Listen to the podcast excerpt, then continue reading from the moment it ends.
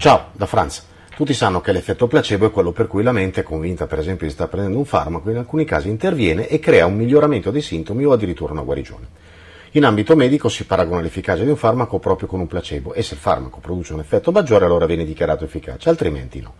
E qui sta la fregatura, perché a prescindere dalla reale utilità del farmaco, l'effetto placebo viene praticamente parificato ad un non effetto.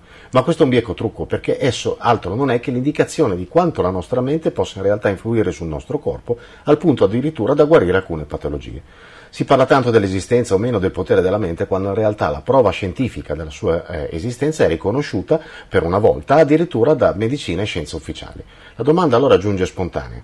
Date le capacità ufficiali della nostra mente, cosa aspettiamo a sviluppare questo aspetto? Oppure vogliamo continuare ad essere schiavi di quello che questa società vuole farci credere a tutti i costi? Ci si vede in giro.